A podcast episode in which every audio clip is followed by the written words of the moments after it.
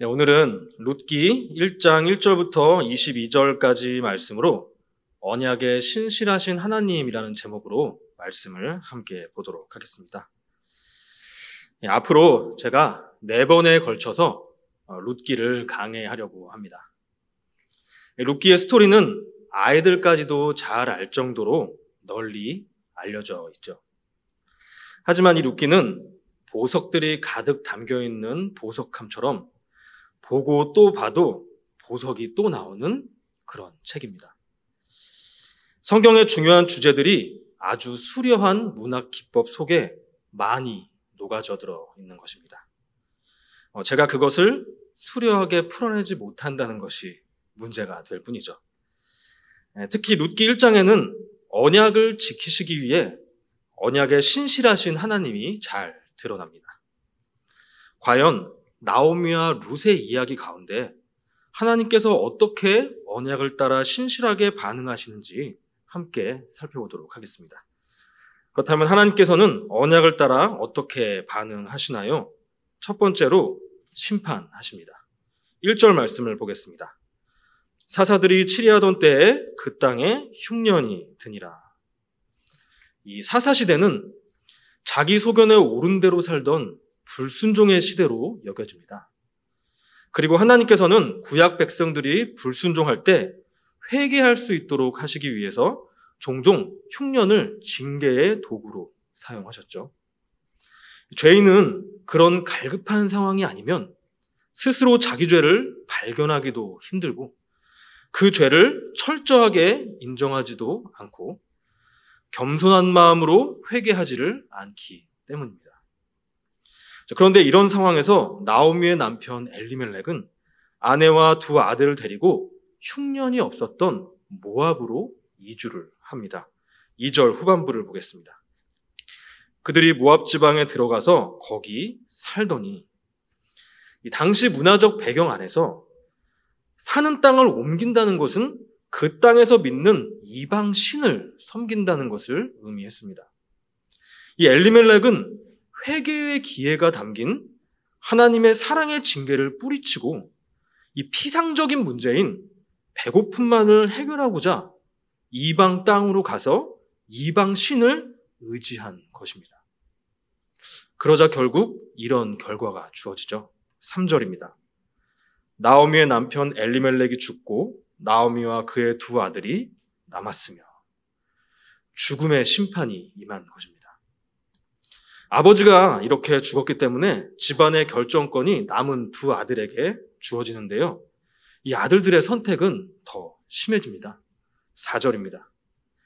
그들은 모함 여자 중에서 그들의 아내를 맞이하였는데 하나의 이름은 오르바요, 하나의 이름은 루시더라. 마찬가지로 당시 문화적 배경 안에서 이방인과의 결혼은 사실 자신뿐만이 아니라 자녀들과 후손들까지도 이방신과 혼합된다는 것을 의미했습니다. 그래서 하나님께서 그렇게 이방 여자와의 결혼을 금지하셨던 것이죠. 이들은 아버지가 죽는 심판을 보고도 얼른 회개하며 문제의 근원을 해결하지 않고 자기 생각에 더 좋아 보이는 이 세상 방식을 더욱 깊숙이 추구해 간 것입니다. 결국 이들에게도 하나님의 심판이 주어집니다. 5절입니다. 말론과 기룡 두 사람이 다 죽고 그 여인은 두 아들과 남편의 뒤에 남았더라. 사실 이것은 엄청난 비극이었습니다. 남성 중심적 사회에서 남자들이 다 죽었습니다. 그것도 단명을 합니다. 게다가 대를 이을 아들이나 손자도 없습니다. 뿐만 아니라 이방 땅에서 개그로 살다가 개그로 죽어서 이방 땅에 묻히게 됩니다. 성경의 여러 곳에서 이 모든 상황은 하나님의 저주와 심판이 임한 것이라고 말을 합니다. 하나님은 하나님만을 섬기지 않고 다른 신을 섬기는 자들을 재앙으로 심판하실 것이라고 이스라엘 백성들과 언약을 하셨기 때문입니다. 여호수아 24장 20절을 보겠습니다. 만일 너희가 여호와를 버리고 이방 신들을 섬기면 너희에게 복을 내리신 후에라도 돌이켜 너희에게 재앙을 내리시고 너희를 멸하시리라 하니. 자, 그런데 이때 백성들은 하나님의 이 말씀을 듣고 반드시 하나님만 섬기겠다고 맹세를 하면서 하나님과 언약을 맺었습니다. 이것은 심판하시겠다는 하나님의 협박에 근거한 불평등한 언약이 아니었습니다. 애굽의 풀무불 같은 삶 속에서 건져 주시고 가나안 땅을 주시고 관계를 파괴하는 세상의 방식이 아닌 사랑과 정의로 가득한 삶을 살 기회를 주신 하나님을 경외하며 기쁨으로 언약을 맺었습니다. 이때 백성들에게 순종하도록 주어진 율법은 백성들의 자유를 억압하고 올가매는 족쇄가 아니라 하나님과 이웃을 사랑하며 살 수 있도록 하는 하나님의 통치 기준이자 선물이었습니다. 뿐만이 아니라 이런 율법에 온전한 순종이 불가능하다는 것을 아시는 하나님께서는 재물의, 재물의 피를 대신 바치는 제사를 통해서 회개와 용서로 다시 화목한 관계를 회복할 기회까지도 주셨습니다. 하나님께서는 우리의 하나님이 되어주시겠다는 이 언약을 지키시기 위해 변함없이 이 모든 것을 다 행하시는 것입니다. 이런 하나님의 모습을 보고 언약에 신실하신 하나님이라고 말합니다. 그래서 이 백성들이 이런 하나님의 은혜에 감사하며 율법을 내가 온전히 지킬 수 없다는 겸손함으로 하나님을 찾고 구하기만 하면 하나님은 얼마든지 백성들과 함께 하시며 우리의 하나님이 되어 주시는 복을 부어 주시겠다는 것입니다. 그런데 저희는 하나님께서 신실하시다고 하실 때 우리에게 복을 주시고 구원해 주시는 것만을 생각하기 쉽습니다. 하지만 방금 여호수아 24장을 읽으신 것처럼 언약 가운데에는 저주와 심판도 들어 있는 것입니다. 하나님께서는 사랑의 하나님이시기도 하지만 정의의 하나님이시기 때문에 하나님께서 구원하신 백성들일지라도 불순종하면 저주와 심판을 내리셔야 하기 때문이죠. 그래서 불순종하는 백성들을 언약을 따라 심판하는 것 역시도 하나님께서 언약에 신실하시기 때문에 나타나는 결과입니다. 그런데 여기서 하나님의 언약에 큰 딜레마가 생겼습니다. 하나님께서는 우리의 하나님이 되어주시겠다고 언약하시고 신실하셨지만 백성들 모두가 엘리멜렉과 두 아들처럼 신실하지 못했기 때문에 하나님의 그 신실하심으로 모두가 심판받아 이스라엘이 망해버렸기 때문입니다. 백성들이 하나도 남지 못한다면 우리의 하나님이 되어주시겠다고 언약하신 것은 어떻게 되는 것일까요? 하나님께서 택하신 백성이 하나님도 어떻게 할 수 없는 죄인이라 어쩔 수 없었다고 손을 터시게 되는 것일까요? 그렇지가 않은 것이죠. 하나님께서는 아브라함 앞에서 쪼갠 동물들 사이를 지나가시면서 하나님이 죽으시더, 죽으시더라도 반드시 우리의 하나님이 되어주시겠다고 언약을 하셨습니다.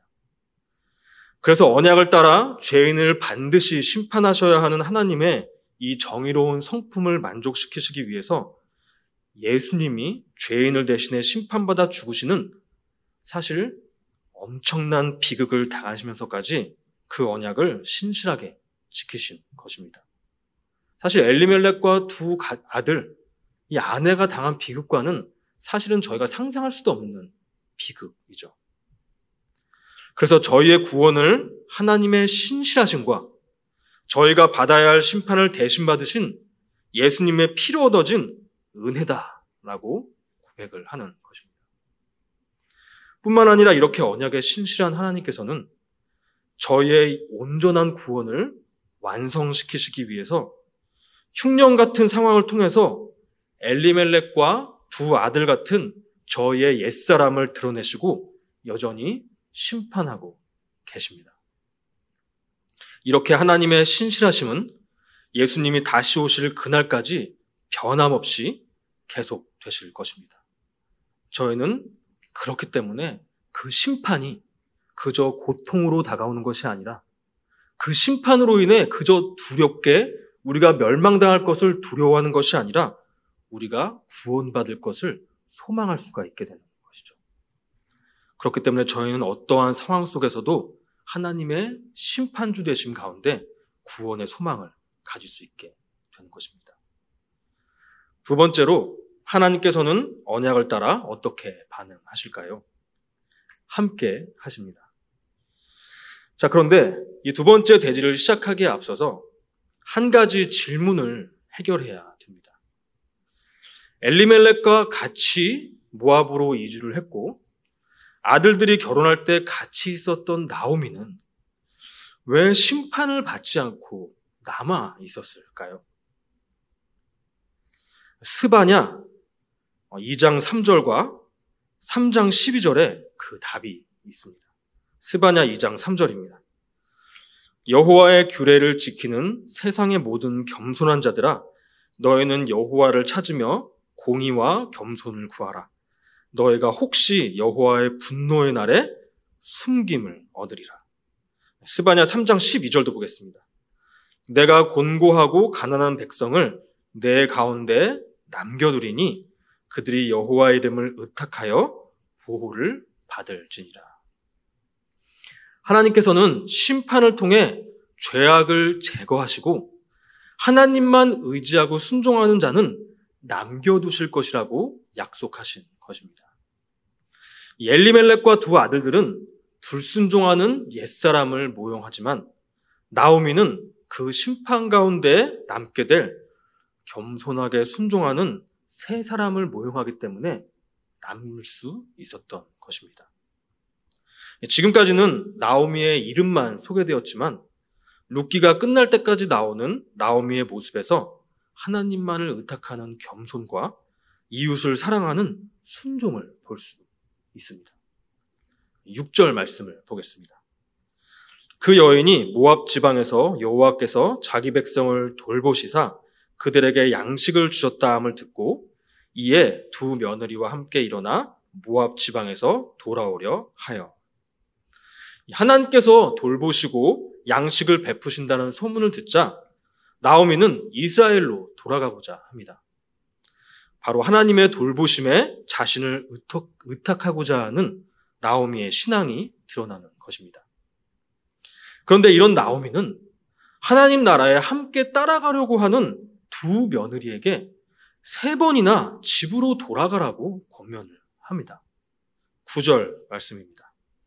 여호와께서 너희에게 허락하사 각기 남편의 집에서 위로를 받게 하시기를 원하노라 하고 그들에게 입맞춤에 그들이 소리를 높여 울며 이 며느리들을 돌려보내는 가장 중요한 이유는 젊은 나이에 과부가 된 이 며느리들이 새 남편을 만나서 위로를 받기를 원했기 때문입니다.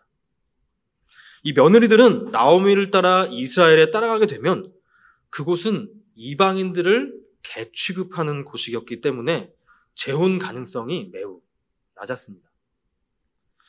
뿐만 아니라 이 두 며느리들은 늙은 며느리, 늙은 나오미를 봉양하기 위해 하루 종일 남의 밭을 돌아다니며 땅에 떨어진 이삭을 주어서 입에 풀칠을 하고 살아야 했습니다. 위로가 없는 삶이죠.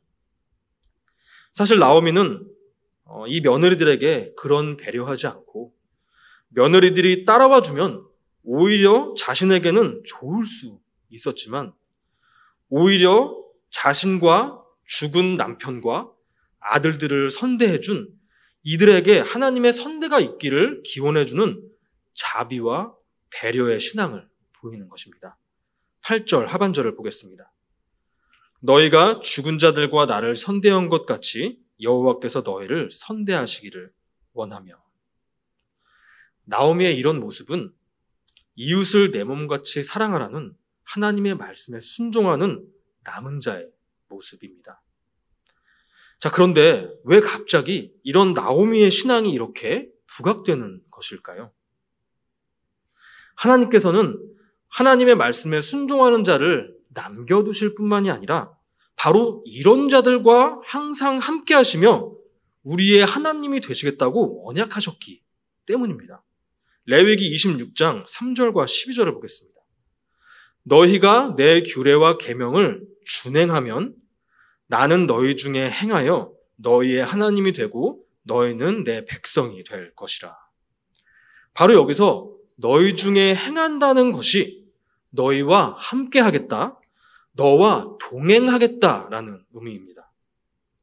자, 그렇다면 지금 이렇게 남편과 두 아들을 잃고 혼자서 이스라엘로 돌아가려고 하는 나오미에게 하나님께서 어떻게 함께 하시겠다는 것일까요? 바로 나오미의 권면에 대한 룻의 대답에 그것이 나와 있습니다. 16절 말씀입니다. 룻이 이르되 내게 어머니를 떠나며 어머니를 따르지 말고 돌아가라 강권하지 마옵소서. 어머니께서 가시는 곳에 나도 가고 어머니께서 머무시는 곳에서 나도 머물겠나이다. 어머니의 백성이 나의 백성이 되고 어머니의 하나님이 나의 하나님이 되시리니. 룻의 이 고백은 정말 대단한 것이죠. 룻은 당시 사회 최약자인 과부가 되었는데 그나마 의존할 수 있는 고향 땅과 친척과 어머니 집을 떠나서 사회의 최약자인 늙은 과부 나오미를 따르겠다고 하는 것입니다. 그것마저도 생명을 내놓는 일인데 룻은 나오미가 죽는 곳에서 죽고 죽는 것 외에 나오미를 떠나면 벌에 벌을 받겠다고 자기 목숨을 내려놓습니다. 17, 17절 말씀을 보겠습니다. 어머니께서 죽으시는 곳에서 나도 죽어 거기 묻힐 것이라. 만일 내가 죽는 일 외에 어머니를 떠나면 여호와께서 내게 벌을 내리시고 더 내리시기를 원하나이다 하는지라. 목숨을 내놓고 죽기까지 함께 하겠다는 것입니다. 성경에서는 이런 모습을 보고 충성스럽다, 변함없이 신실하다, 믿음이 있다 라고 표현을 합니다. 사실 그래서 룻의 이런 엄청난 모습은 하나님께서 저희에게 보내실 예수님을 모형하는 것입니다. 하나님께서는 모든 것을 잃고 텅 비어버린 나오미에게 룻을 통해서 새 생명을 주실 계획을 갖고 룻의 입을 빌려서 내가 너와 함께 동행하며 너의 하나님이 되겠다고 내가 죽기까지 언약에 신실하실 것이라고 고백하고 계신 것입니다. 여러분 그런데 여기서 의문이 한 가지 듭니다. 이 나오미는 하나님의 언약에 명시된 대로 말씀에 순종하는 남은 자이기 때문에 하나님께서 언약을 따라 함께 하시겠다고 하시는 것입니다. 그렇다면 엘리멜렉과 두 아들과 같았던 저희는 어떻게 되는 것일까요? 아니, 사실 저만 엘리멜렉과 두 아들 같고 여러분들은 나오미와 같아서 이렇게 하나님이 함께 하시는, 함께 하셨던 것인가요? 과연 저희는 어떤 근거로 하나님께서 함께 하셔 주실 수 있으신 것일까요? 사실은 남은 자 나오미 역시도 예수님이 예수님을 모용한다는 것에서 그 답이 있습니다. 이사야 6장 13절을 보겠습니다. 그 중에 10분의 1이 아직 남아있을지라도 이것도 황폐하게 될 것이나 밤나무와 상수리나무가 배임을 당하여도 그 그루터기는 남아있는 것 같이 거룩한 씨가 이 땅의 그루터기니라 하시더라. 이 불순종으로 하나 불순종에 대한 하나님의 심판으로 바벨론의 포로로 잡혀간 자들 중에서 10분의 1이 남게 될지라도 그들마저도 나무가 배임같이 황폐하게 되어서 다 남지 못하게 되고 오직 거룩한 씨만 그루터기처럼 남는다는 이사야의 예언입니다. 그렇다면 이 거룩한 씨가 누구인가요? 갈라디아서 3장 16절입니다.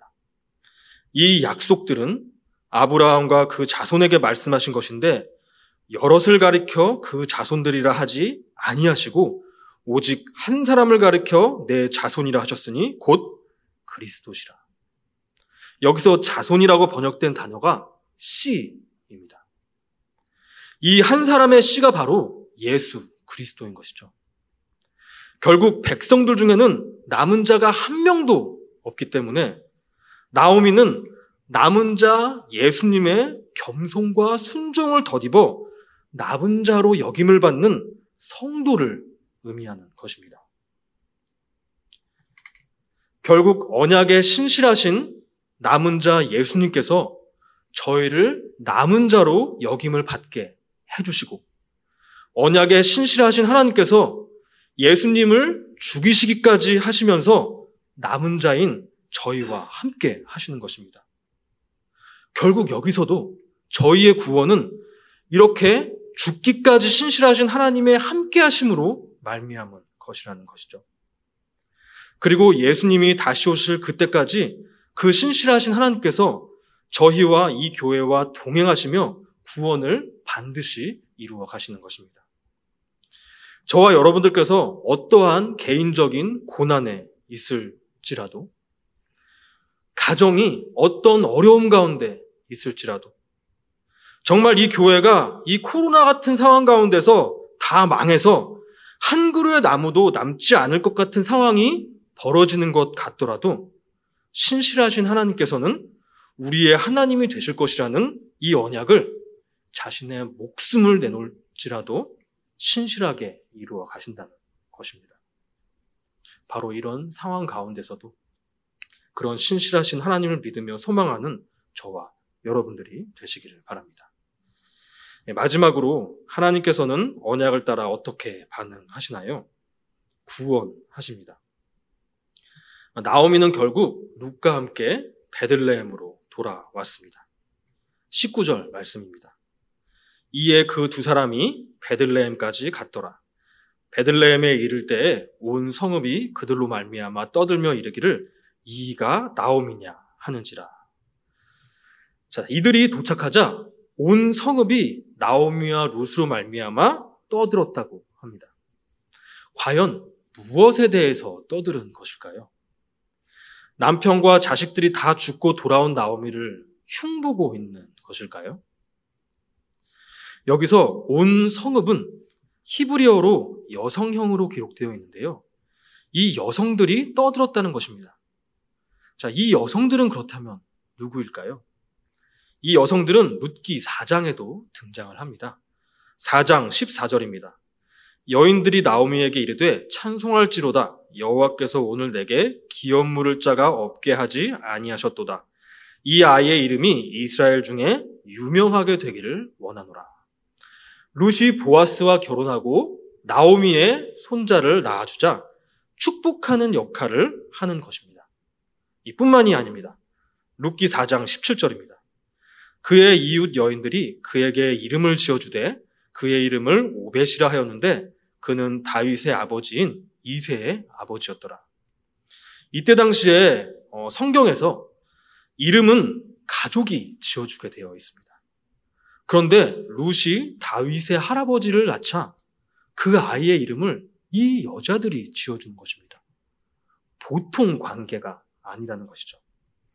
그렇기 때문에 이 여인들은 나오미와 룻이 돌아왔을 때 수근수근거리며 흉보는 그저 그런 아줌마들이 아닌 것입니다. 하나님의 언약 백성이 하나님을, 하나님의 나라를 떠났다가 텅 비어 돌아왔을지라도 나오미의 이름을 기억해서 불러주고 하나님 나라로 맞이해주는 역할을 하고 있는 것이죠. 여기서 떠들다라는 단어가 하나님의 언약궤가 이스라엘에 들어올 때 백성들이 기뻐하고 즐거워서 소란스러운 모습을 보여줄 때 사용된 단어라는 것도 이들이 그저 수근수근 흉보는 것이 아니라는 것을 보여줍니다. 하나님이 이 구원의 언약을 룻과 함께 이루실 것인데 이 룻과 함께 돌아오는 나오미는 마치 다윗과 언약궤가 돌아오는 것 같은 그림이기 때문에 여기에 여자들이 떠들며 소란스러워하며 기뻐했었던 것이죠.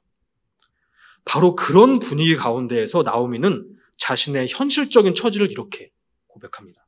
20절입니다. 나오미가 그들에게 이르되 나를 나오미라 부르지 말고 나를 말하라 부르라. 이는 젖는 자가 나를 심히 괴롭게 하셨음이니라. 나오미는 왜 나를 여전히 즐거움, 기쁨이라는 뜻의 나옴이라고 부르냐? 나는 지금 하나님께서 징계를 주셔서 삶이 쓰고 고통스럽다. 그러니 쓰다라는 뜻의 말하라고 불러달라. 나의 정체성이 바로 그것이다. 라고 하는 것입니다. 그리고 현재 자신을 또 이렇게 표현을 합니다. 21절입니다.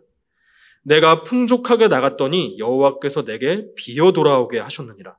여호와께서 나를 징벌하셨고 전능자가 나를 괴롭게 하셨거늘 너희가 어찌 나를 나옴이라 부르느냐.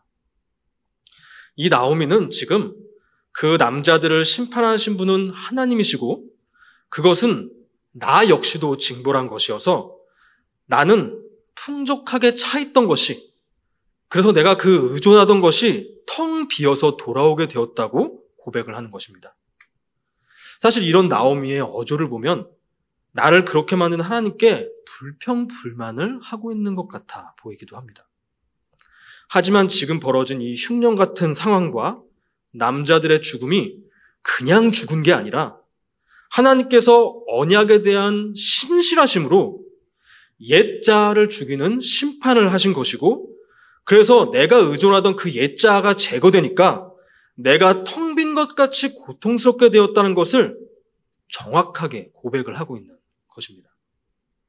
그래서 이런 고백을 하는 나오미 곁에 하나님께서는 룻을 통해 함께하고 계신 것이고 텅 비어진 나오미에게 때에 맞춰서 정말로 나오미를 풍족하게 해주실 양식을 공급하시는 것입니다. 22절 말씀입니다. 나오미가 모압 지방에서 그의 며느리 모압 여인 룻과 함께 돌아왔는데 그들이 보리 추수 시작할 때에 베들레헴에 이르렀더라. 이 보리 추수를 시작할 때라는 것은 때에 맞춰 베들레헴에 도착해 양식을 공급해 주시는 것을 보여주기도 하지만 바로 이때는 6월절 명절이 시작되는 기간을 말합니다. 성경에서는 6월절이 있는 보리 추수를 첫 열매를 수확한다고 합니다. 바로 6월절 어린 양 되신 예수님께서 죽으셨다가 부활의 첫 열매가 되는 것을 모용하는 날인 것이죠. 하나님께서는 이렇게 하나님의 가장 크고 중요한 구원의 명절인 6월절에 그것도 보리 추수가 시작될 때에 나오미와 룻을 부르셔서 가장 좋은 때, 하나님이 계획하신 때에 나오미를 구원하시겠다는 그림자를 보여주시는 것입니다.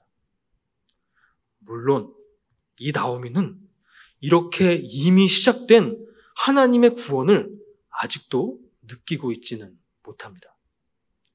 루시 자신에게 생명을 줄 자인지도 아직 모릅니다. 그렇기 때문에 세 번이나 배려한답시고 돌려보내려고 했던 것이죠.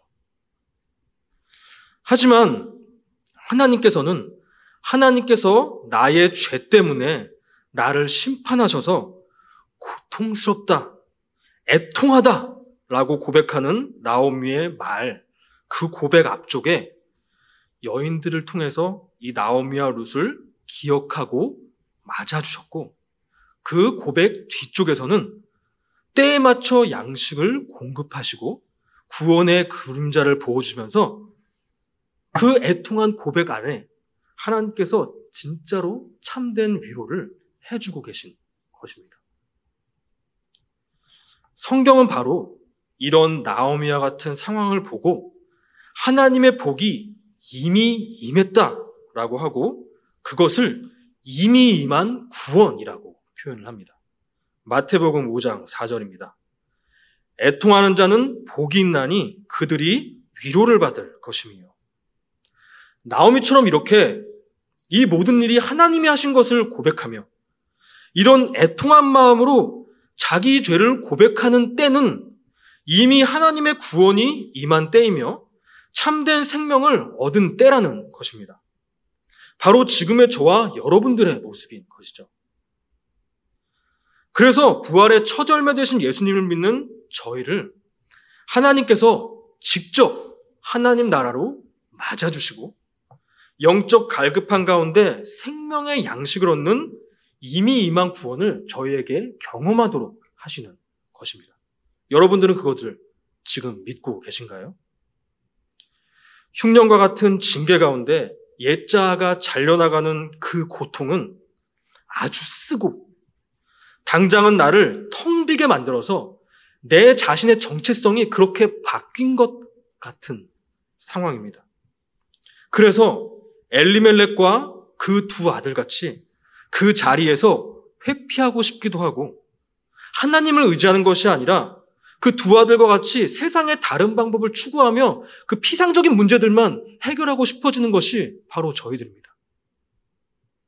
하지만 우리를 위해서 죽기까지 순종하시는 남은 자가 되시며 부활의 첫 열매가 되시며 애통함으로 회개하는 영을 부어주시는 이 예수님의 신실하신 사랑을 기억하신다면 그 영적인 갈급함이 몰려오는 흉년 같은 상황, 내 자아가 다 죽어나가는 상황 가운데에서도 영적 생명을 공급받아 어떤 상황 가운데서도 참된 위로와 구원의 소망을 누리실 수가 있는 것입니다. 이렇게 언약에 신실하게 반응하시는 하나님으로 말미암아 구원의 기쁨과 소망을 매일같이 잃지 않으시는 저와 여러분들이 되시기를 바랍니다.